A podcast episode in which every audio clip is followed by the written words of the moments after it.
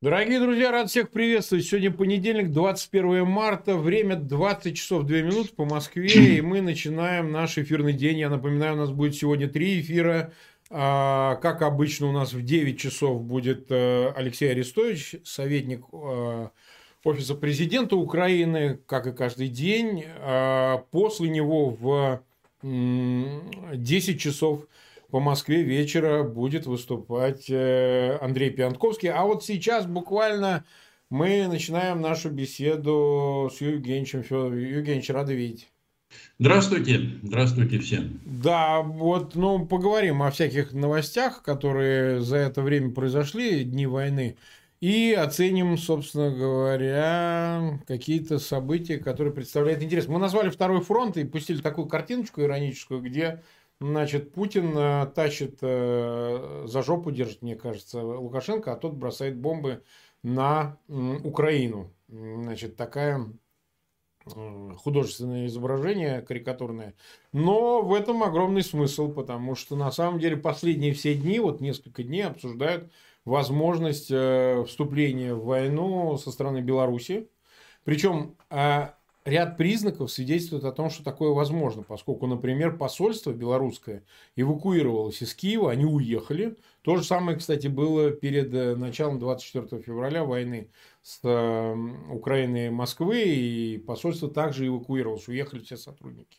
Это может быть таким, ну, что ли, косвенным признаком того, что определенно решения подобного рода принимаются прямо сейчас. Ну и плюс Конечно, передвижение техники и личного состава по территории а, Беларуси, я имею в виду вооруженные силы Беларуси, в, к Бресту. Вот сегодня якобы они обратно отошли. Но это могут быть отвлекающие всякие вещи. Я-то глубоко убежден, что нам грозит война того, что Беларусь вовлечется в кампанию военную против Украины, потому что на самом деле решается все в Москве, а никак не в Беларуси. Вот что вы думаете, Юрий Евгеньевич, насколько велика вероятность с учетом дефицита э, ресурсов э, у Москвы и прежде всего личного состава, действительно то, что заставит Лукашенко все-таки вступить в войну. Понятно, что как к этому будет относиться население Беларуси, как военнослужащие белорусские, там, призывная армия и так далее. Но насколько на ваш, по вашей шкале, что называется, вероятность того, что такое решение будет принято,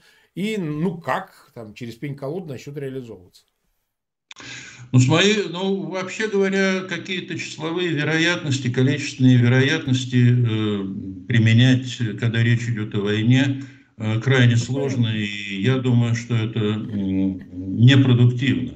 Можно, конечно, говорить там 50%, 75%, 90%, но это все отражает личные какие-то представления тех, кто э, такие цифры называет. Значит, единственное, что можно сказать более или менее уверенно, что такая, что вступление Беларуси в войну – это действительно э, реальная возможность Э, действительно реальная возможность, однако должен сказать, что вот сам по себе, само по себе затягивание этого процесса, процесса принятия решения, э, конечного решения в Минске, э, вот это говорит о том, что Лукашенко и его окружение, видимо, очень не хотят вступления. Да, не хотят, это очевидно. Ну, очевидно совершенно, да. Значит, э, у меня такое ощущение, что э, белорусский лидер, белорусский диктатор очень хочет продинамить своего старшего брата и как-то вот этого избежать, потому что последствия э, для, лично для Лукашенко, для его режима могут быть самые, самые неприятные. Ну, что произойдет, одному Богу известно. Ну, конечно, Лукашенко делает э, вид, что вот э, он готов э, значит, бросить свои войска на борьбу с мировым, там, с НАТО, с Западом, с кем угодно. Но вот передвижение войск туда-сюда как раз, на мой взгляд, говорит о том, что процесс затягивается. И процесс затягивается, в общем, по достаточно понятным причинам, о которых мы уже говорили. Теперь ведь э, мы можем задать себе вопрос, ну хорошо, ладно, Ну, допустим, э, вот белорусские войска действительно вступят на территорию, на территорию Украины. Соответственно, задаем себе вопрос, а по каким направлениям они могут идти? И к чему это может привести? Ну, первое, что бросается в глаза, это совершенно естественно, об этом многие говорят. И это, в общем, логично как-то предположить, что движение будет идти Э, через Волынскую область или в Волынской области, значит, э, перерезать э, туда дальше к Львовской области с тем, чтобы перерезать пути снабжения Украины западным вооружением, пути, которые идут через территорию Польши. Это наиболее логичный вариант, конечно. И но... очень желательный для Генштаба российского. Чужими руками, как бы вот, ну хоть как-то, хоть на 10% решить эту проблему. Логично. Ну, логично, да. Но у военных своя логика, у, э, у украинских военных своя логика. Почему? Потому что значит, Волынская область – это совсем не, та, не тот район, который, э, через который легко пройти, особенно в условиях весенней э, распутицы, которая наступает. Это территория покрыта, известно совершенно, это лесной район – район, с, я бы даже сказал, с такими историческими партизанскими традициями. Во время Второй мировой войны э, именно там и к югу, Гали, Галичине, э, действовали достаточно успешно партизанские отряды самых разных направлений, от э, советских партизанских отрядов до отрядов Украинской повстанческой армии УПА, были и другие какие-то э, группы, которые значит, воевали с немцами, воевали друг с другом и так далее. И потом именно Волынь и э, Галичина были районами действия партизан, партизанских отрядов и партизанских боевок украинской повстанческой армии, которые там э, существовали и достаточно и воевали воевали временами очень успешно до 1954 года. Значит, можно вполне себе предположить, что вот по лесным дорогам э, вот эта вот белорусская армада, если она действительно вторгнется в Волынскую область, но она будет уничтожаться вот просто потому, что то, что называется э, на военном жаргоне боковое охранение, э, их выставить очень трудно. И, э, соответственно, я не вижу, честно говоря, каких-то перспектив серьезных успехов вот этих российско-белорусских войск, если э, действительно это произойдет. Другой вариант, который тоже теоретически может обсуждаться, это использование э, белорусских войск для усиления российской группировки, которая действует Э, против Киева, которая, ну, это тоже логично предположить, потому что, э, потому что э, под Киевом, Киев это вообще направление главного удара российских, российских оккупационных войск, но там обстановка сложилась далеко не самая благоприятная для, для,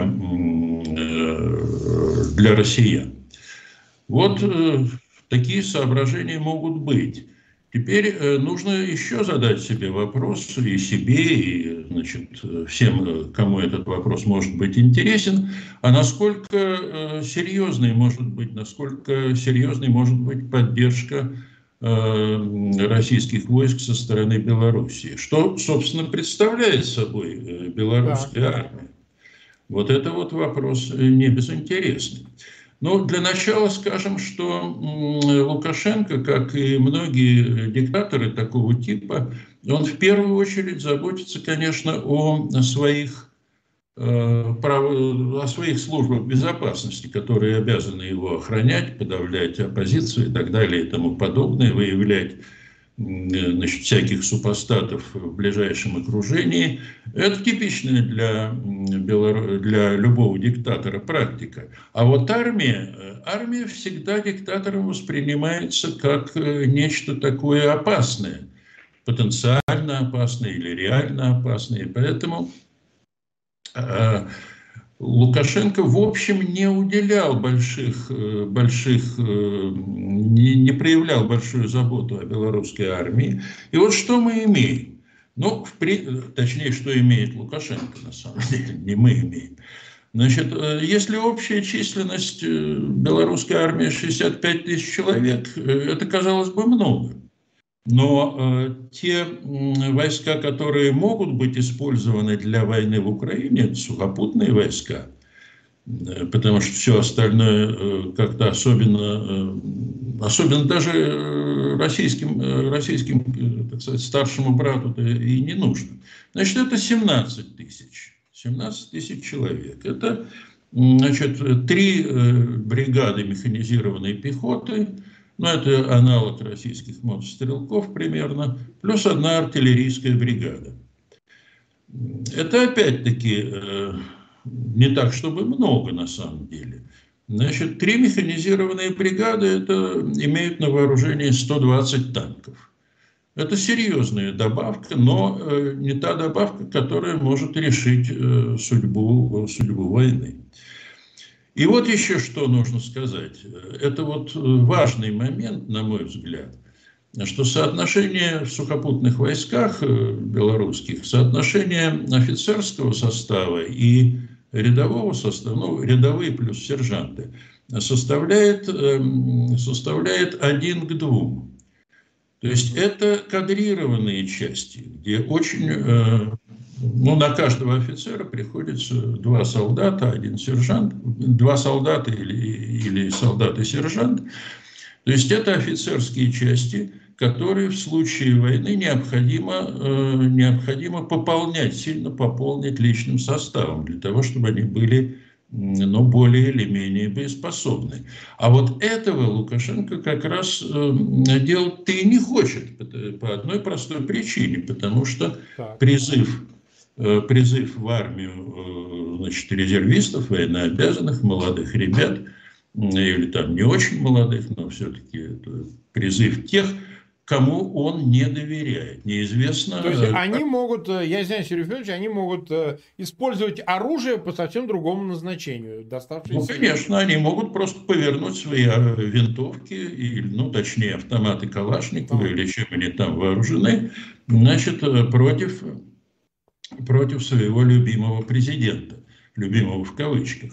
И это, конечно, Лукашенко очень заботит. Вот именно поэтому он, по-моему, и тянет с, с... То есть это и есть основная причина?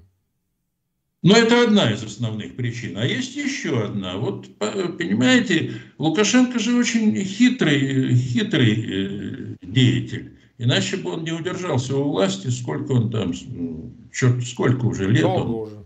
Долго, долго.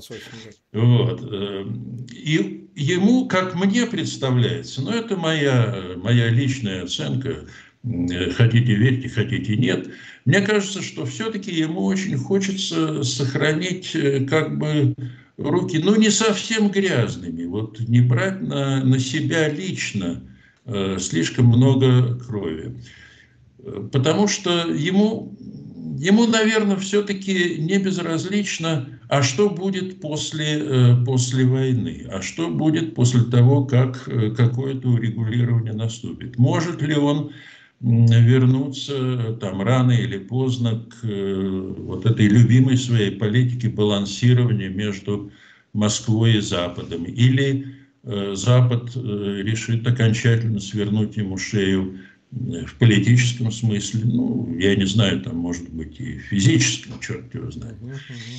А, и вот, э, вот ему хочется избежать вот этого вот крайнего решения, которое, ну, уже намертво при, привяжет его э, к Путину.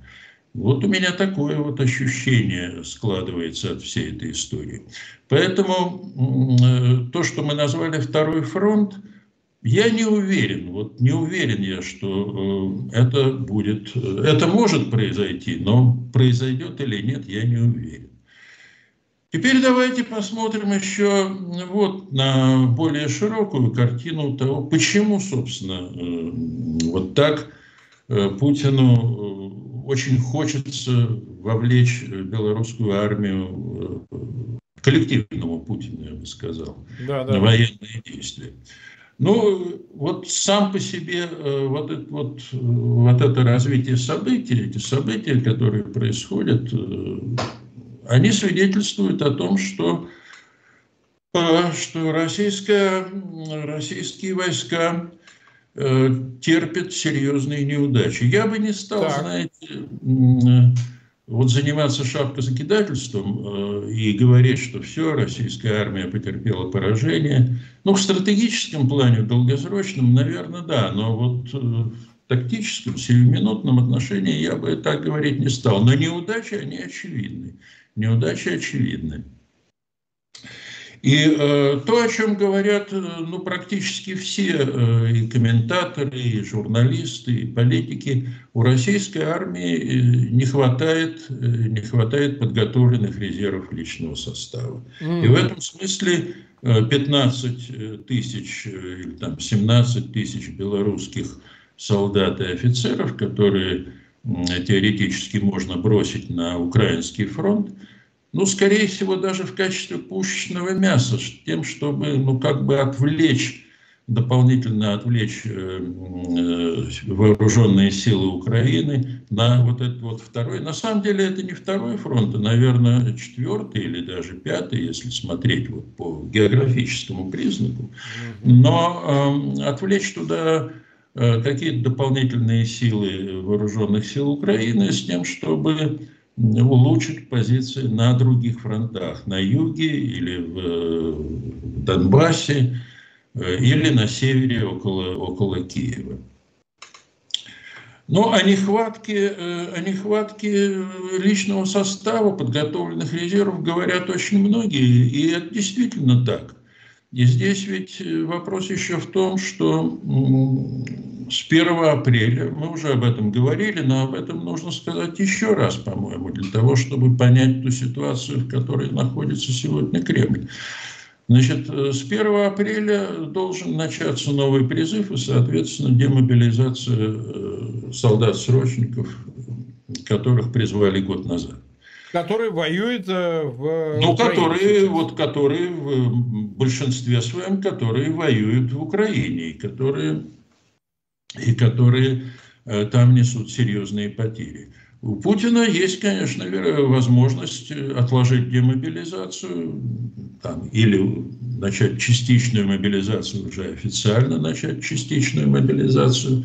Но я думаю, что, э, что отмена демобилизации будет, вызовет достаточно серьезные бунты в армии.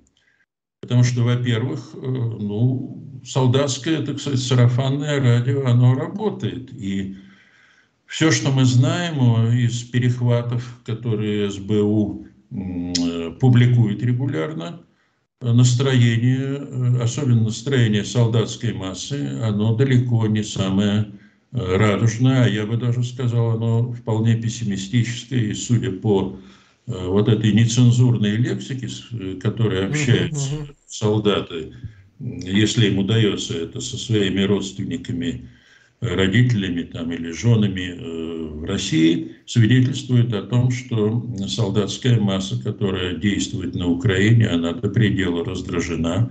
И это естественно, это естественно распространяется по всему э, рядовому составу, по всему рядовому составу российской армии. Это сейчас просто прекратить закрыть это все технически невозможно, потому что э, у всех есть эти мобильные телефоны, смартфоны и так далее. Угу. И перекрыть вот эту вот неформальную систему информации, неформальное распространение информации, э, и прежде всего именно среди, э, среди солдат, потому что они все же обсуждают друг с другом, а вот нас пошлют в Украину, пошлют или не пошлют, а что там у вас, сколько у вас убили, а оказывается, что убили половину там роты или половину батальона, э, накрыли, э, значит, там минами или еще чем-то. Вот о чем говорят.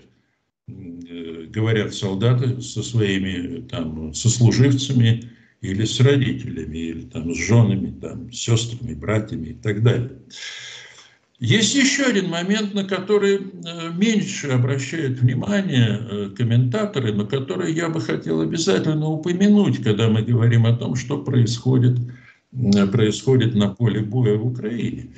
Смотрите, ну вот сегодняшняя сводка Генерального штаба ВСУ 15 тысяч убитых российских российских войск. Это Насколько сегодня... эта цифра выглядит убедительной, на, на ваш взгляд? Вот, э, потому что я-то ей доверяю, но просто постоянные крики о том, что это не так, не то и так далее, вынуждают нас ну как-то рационально ее оценить для того, чтобы привести свои аргументы. Вот что вы думаете? А я думаю следующее, значит, ну вот э, э кто критикует? Есть эм, целый ряд э, специалистов, э, ну, в кавычках, или настоящих специалистов, слов нет, э, которые пытаются проверить эти данные при помощи попавших в открытые социальные сети фотографий. Фотографий или каких-то каких других данных. Вот если есть фотография человека, которого хоронят там где-то, я не знаю, Белгородской области, а может быть в Иркутской. Ну вот тогда да, тогда э, значит, вот смерть этого человека, погибшего в Украине, она зафиксирована. Но вот если э, использовать вот эти, я бы сказал, ультраконсервативные оценки, я повторяю, это ультраконсервативные оценки, э, тогда значит, речь идет где-то о 4-5 тысячах. Но кто, собственно, э, может э, с уверенностью сказать, что все погибшие, значит, да, вот где-то зафиксированы на фотографиях? Кто ну, их да, там да, фотографирует? Значит, откуда берутся вот эти цифры, как я понимаю, какова практика? Ну, практика простая, значит, э, ну, после боя командир части должен написать доклад, докладную записку о том, что произошло во время боестолкновения, о своих потерях и потерях противника. Значит, вот он так примерно оценивает, сколько, э, сколько там солдат противника было поражено. Э, это, конечно, очень субъективные оценки. Поэтому задача э, соответствующих структур, э, штабных структур в любой армии, что российской, что украинской, в любой армии, значит, как-то перепроверить. Как это можно перепроверить? Но прежде всего идет обобщение радиоперехватов, угу. перехватов радиосообщений э, противника. И вот э, тогда выясняется, вот тогда-то командир, скажем, российского какого-нибудь роты докладывает в свой штаб, в штаб батальона, а тот докладывает выше, у меня вот столько-то там двухсотых, столько-то трехсотых. Угу. Вот такие данные, э, это уже более, э, более надежные данные, потому что ну, прежде всего, это первая задача любого, ну, любого командира после... после да, доложить, безусловно. Доложить своему начальнику, своему начальству. У меня столько-то убитых, столько-то раненых, а столько-то пропало без вести. Вот там подбили какой-то там БМП, э, экипаж разбежался, и где они там, а, а черт их знает, где они. Вот пропали без вести. Вот это ну, первоначальная, основная задача командира – сообщить, сколько потерь своих, сколько потерь личного состава, там, э, подбитых танков, э, вооружений, военной техники и так далее. Э, а, об этом с него спрашивают, и спрашивают очень жестко. Значит, вот обобщая вот эти радиоперехваты, можно получить более или менее объективную картину того, что происходит. Есть и другие способы там, но они еще менее надежные. Но я думаю, что, э, что цифра в 15 тысяч, ну, будем считать там плюс-минус тысяча, это не, не суть важно. Важен порядок величин. Да, я думаю, что эти, эти цифры, эти, э, эта цифра, как и цифра... Вполне реальная. Вполне реально. Тем более, что есть еще один способ. Он, правда, тоже не очень надежный. Я сейчас расскажу, почему не очень надежный. Это соответствие подбитой, э, соответствие, значит, уничтоженной или там поврежденной техники. По отношению к а, личному составу. личному составу. Ну, известно, что в танке три э, человека, экипаж три человека, три человека. Значит, если танк подбит, либо эти люди уничтожены, особенно когда речь идет об использовании джевелинов и других, других, против, других бронебойных вооружений, которые используют уже не кумулятивную струю для поражения бронетехники, а плазменную струю. Это угу. чудовищное совершенно по эффективности. А какие да. виды вооружений используют эту плазменную струю? Вот НЛАУ и так далее, например. Так вот, э, ну, конечно, могут сказать, вот примерно там 40% э, техники, которую потеряла э, российская армия, это э, техника, которая не повреждена, она просто брошена в полях и частично даже используется уже войсками ВСУ. Ну хорошо, ладно, вот бросили, там, скажем, танк или бросили ПМП. Так, но эти же э, солдаты, которые там были, солдат, ну, обычно в БМП там сержант, командир экипажа, они, куда они делись? Они разбежались. Вот они бродят там по лесам или по полям, значит, где-то ищут себе пропитание или пытаются. Но они потеряны как боевая единица, понимаете? А, как боевые... Даже если они не убиты, они все равно э, как выбывшие, по-любому. Ну, совершенно да. Они, э, ну, вот их можно считать э, там пропавшими без вести или дезертирами, как угодно, с точки зрения э, российского командования. Угу. Значит, все-таки это соотношение, оно работает. Хотя, может быть, совершенно не обязательно, что эти люди убиты. А может быть, там кто-то раненый там, э, валяется где-то в кустах, черт его знает. Но теперь смотрите, вот допустим, что вот 15 э, тысяч э, там, убитых или пропавших без вести, это реальная цифра, да? Значит, есть соотношение, которое выведено во время Второй мировой войны. На одного убитого приходится примерно трое раненых. Раненых, которые не могут, не вообще раненых, там, ну, там, кого-то там поцарапало, кого-то там не, сильно ранило, он может воевать. Значит, раненые, которые не э, могут вести, участвовать в боевых действиях. Значит, их, э, они либо там как-то добираются до своих, или их там перетаскивают к своим, либо они помирают на поле боя.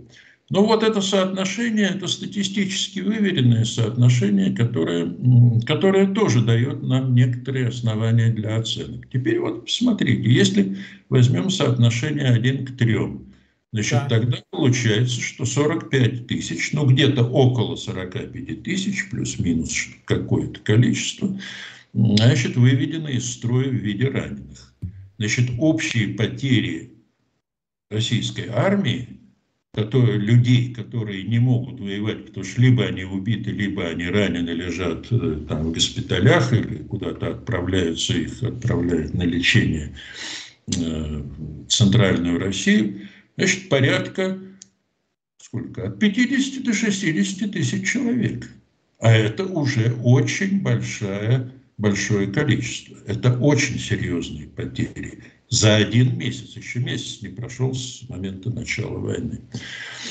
Теперь э, посмотрим, э, хорошо, значит, вот 50 э, тысяч. Это четверть тех войск, которые были сосредоточены перед началом войны для того, чтобы воевать против Украины. Четверть. Теперь сколько подбито танков? Танки подсчитать подбитые легче по эм, сегодняшним данным, э, по-моему, где-то уже порядка 490. Порядка полутора тысяч БМП. Понимаете, эти цифры, как говорят экономисты, они бьются друг с другом, они соответствуют друг другу. Если потеряно, например, а, э, значит, 400 там с лишним танков, это примерно треть от того, что было сосредоточено тех танковых э, танк, танков, которые были сосредоточены около границ Украины. Так что опять все, все вот эти цифры говорят об одном. От четверти до трети российских войск выведены из строя. Как компенсировать эти потери? Вот я думаю, что сейчас российский генеральный штаб э, всячески пытается, ну как бы это сказать, наскрести, где только можно. Пытаются пере, значит, перебрасывать какие-то э, части подразделения, более или менее боеспособные отовсюду. Из, ну, главным образом из Восточного э, военного округа, я думаю, потому что, э, потому что там, э, ну, войны с Китаем, в общем, не предвидится, насколько я понимаю, mm-hmm. можно снимать войска. Из Западного военного округа уже снимать серьез, сколько-нибудь серьезное количество войск э, почти невозможно, потому что э, Западный военный округ предназначен для противостояния с НАТО. А НАТО вроде бы наращивает достаточно ну, то есть, представить себе, извиняюсь, что перебиваю, Юрий Евгеньевич, представить себе, что вот эти 100 тысяч, как говорят, оставшихся на все про все, 200 задействовано, вот остались у России боеспособных 100 тысяч. Вы считаете, что Москва не пойдет, вот Путин не пойдет на то, чтобы да и гори там, как говорится, гори хата, гори все пустим 100 тысяч, а там, кто нас захватит, будем дальше разбираться. То есть, вот представить себе, что с, северного, э, с западного округа снимут э, части э, там напрямую соприкасающиеся с границами НАТО, с других мест, там, не знаю, с Армении, говорят, уже переводят кого-то, и вот пустят то, что есть сейчас. Вы считаете, вы это исключаете полностью?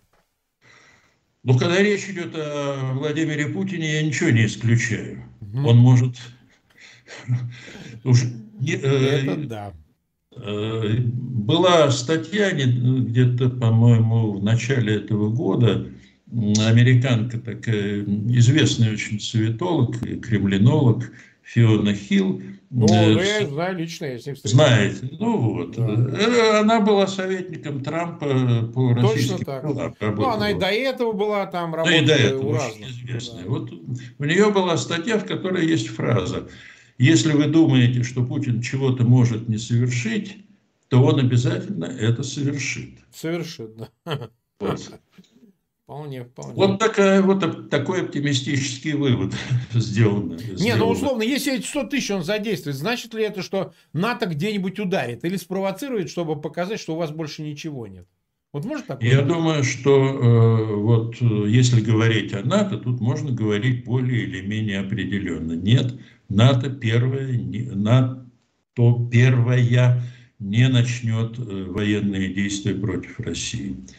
Вот а вы этом... знаете, не то, чтобы начать действия, а сделать так, чтобы пришлось бы оттянуть обратные силы, они же параноидальщики.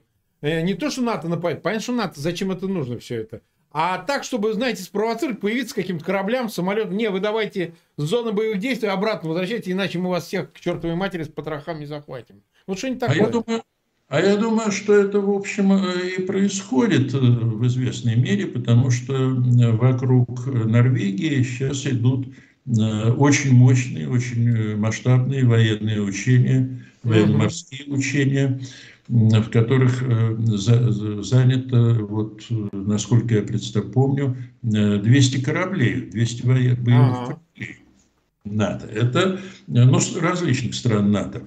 И не случайно, э, видите ли, эти учения начаты, потому что вот вокруг Норвегии идет один из путей э, проходов э, российских стратегических подводных лодок из севера, из вот этих вот портов на Кольском полуострове, из военно-морских баз на Кольском полуострове в Атлантику. И вот то, что там где-то на, на пути вот этих самых движения, этих возможных движений, наверное, подводных лодок, вот там начаты учения, я думаю, что это не случайно. Для того, чтобы ну, российскому командованию не пришло в голову, значит, перебрасывать дополнительные стратегические ракетоносцы куда-то куда, -то, в Атлантику или вообще там их э, держать. Тут э, это, это все имеет свои, так сказать, как-то и сигнал, это и как сигнал какой-то, и как намек. Э, так что это происходит. Ну и то, что все время идут сообщения, пусть о небольших, но все-таки перебросках перебросках американских войск на восточный фланг НАТО, об усилении восточного фланга НАТО и так далее и тому подобное. Это все, конечно, доставляет, я думаю, немало головной боли российскому генеральному штабу. Но и хорошо пусть доставляет. Что касается... Ну, опять же, понимаете, конечно, Путин может там из военной базы в Армении перебросить несколько сот да. человек. Да. Вот что и, что и делается. Но э, ведь это означает, что э, осложняются отношения с Арменией, которые э, для России все-таки имеют определенное значение. А это может означать, что э, там могут и в Азербайджане поставить вопрос, а стоит ли Э, придерживаться тех самых эм, соглашений и просто забрать всю оставшуюся территорию. Ну, оста оставшуюся вот эту часть э, значит, Карабаха, да. Нагорного Карабаха и, и решить проблему значит, окончательно. А для России это, это, в общем, далеко не самая приятная новость. То же самое с Центральной Азией. Знаете, весной, весной когда сходит, сходит там снежный покров в Афганистане, обычно это обычное явление, э, усиливается гражданская война. И э, большое число, большое количество значит, афганских беженцев ожидается, например, в Таджикистане. А что они там будут делать? Будут ли они лояльны этому самому режиму Рахмона или не будут лояльны режиму Рахмона? Это большой вопрос. И, соответственно, возникает необходимость для России держать какие-то войска в Центральном военном округе, э, которые предназначены для того, чтобы оказать э, своим союзникам необходимую помощь в подавлении там, народных выступлений или еще чего-то, или, э, или э, подавить всплеск исламского фундаментализма и так далее и тому подобное. Или оставить эту оставить э, Китаю решать эту задачу, но тогда Китай будет шаг за шагом вытеснять Россию из Центральной Азии. Это уже есть, происходит, общем, уже происходит. Что, ну, значит, уже происходит, но обычно ведь, там распределение ролей было такое. Китай занимается экономикой, проникает э, в этот регион экономически, что он и делал благополучно с большим успехом. А вот на Россию возлагалась задача обеспечивать какую-то военную поддержку или там, обеспечение безопасности, как это принято говорить.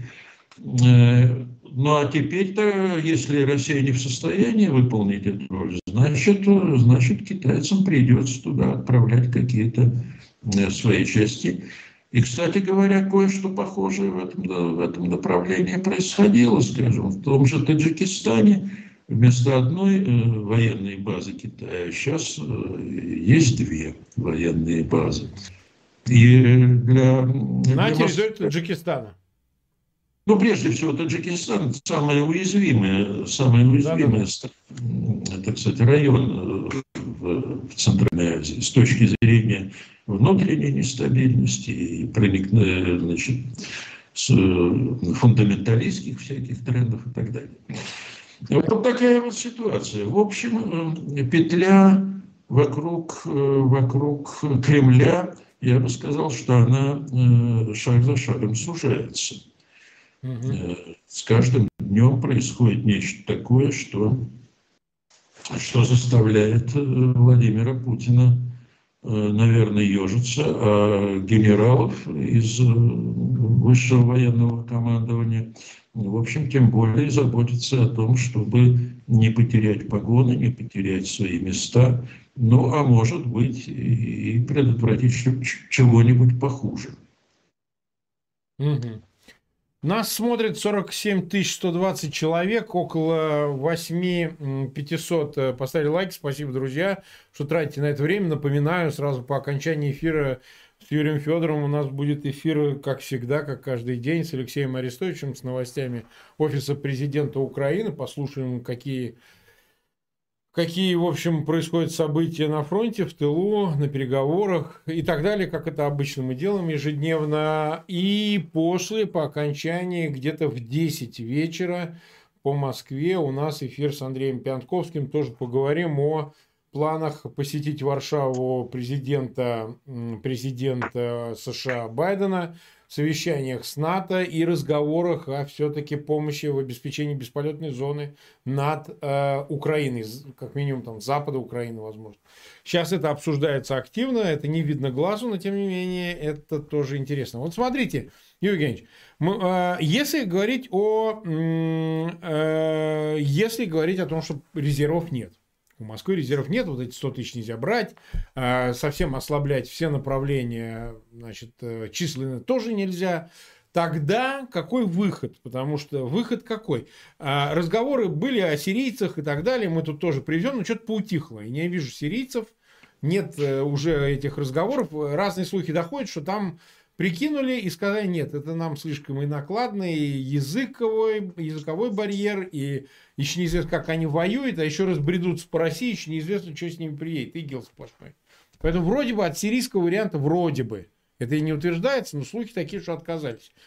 Хорошо, тогда э, что можно сделать, если не э, пойти по пути продлить, э, отказаться от демобилизации тех, кто уже воюет, оставить их в армии, что чревато, новый призыв или мобилизация большая какая-то, всеобщая или иная какая-то, частичная. Что вы думаете, насколько ее велика вероятность в России нынче?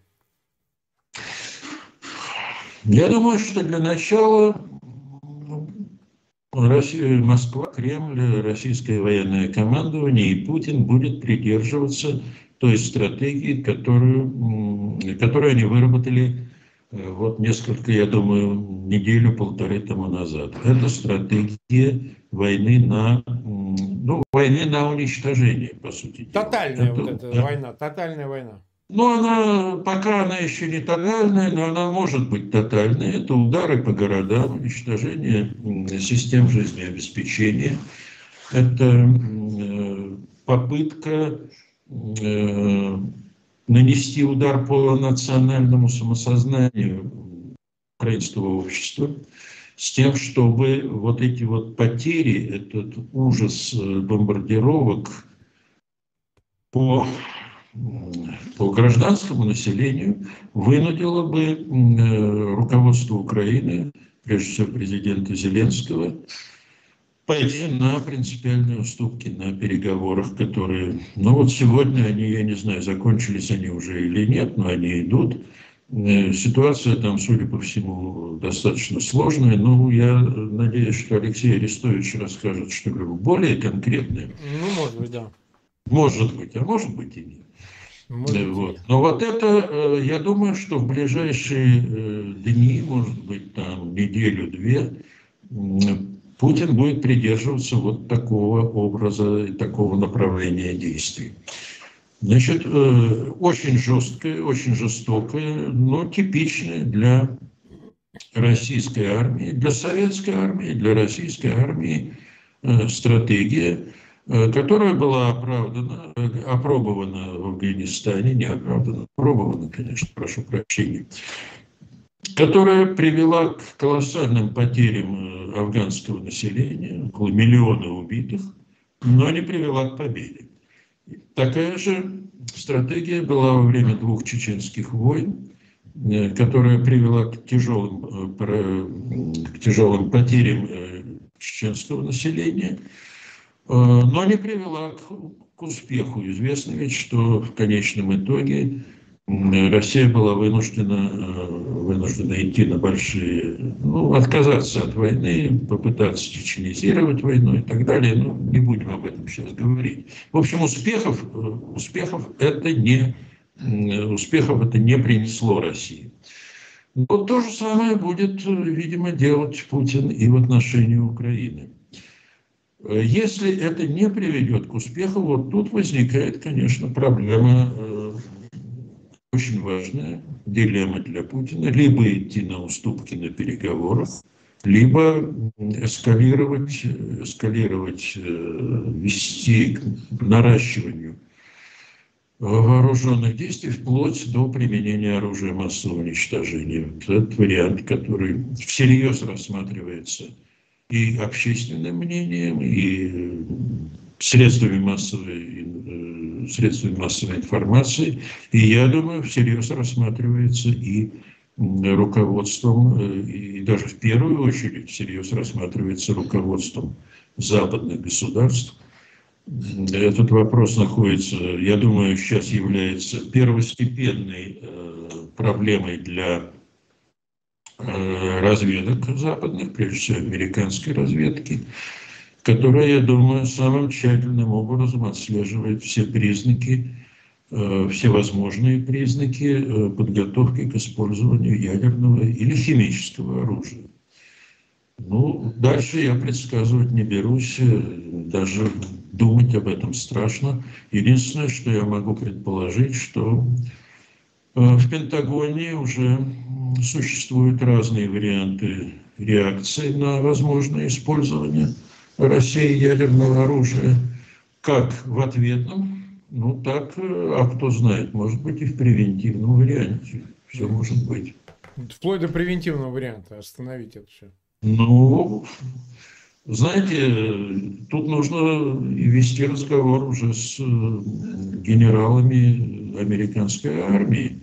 Но так исключать я бы ничего не стал. Трудно сказать. Ну что же, почти 50 минут мы в эфире, 49 почти тысяч нас смотрит. Э, мы благодарим Юрию Генча за эфир. Спасибо огромное. Я напоминаю нашим зрителям, буквально через 10 минут у нас будет эфир с Алексеем Арестовичем. Переходите по ссылке туда, и он нам расскажет последние новости, которые из Украины, прямо из офиса президента Украины. О них узнаем. Вот. А после его эфира в 10 вечера будет Андрей Пиантковский также. Так что не пропускайте два эфира. Евгений, спасибо огромное. Ну, надеюсь, вернемся мы еще раз к этой теме. Поговорим уже о ядерном оружии. Хоть мы и отдали известную дань предыдущим эфирам, еще даже до войны, обсуждали, какова здесь вероятность. И жизнь сама на опережении играет, так сказать, дает нам поводы к этой теме возвращаться. Спасибо огромное. Увидимся. Спасибо всего вам. Доброго. Спасибо вам. Да, всего доброго. Всего доброго Спасибо. слушателям, зрителям.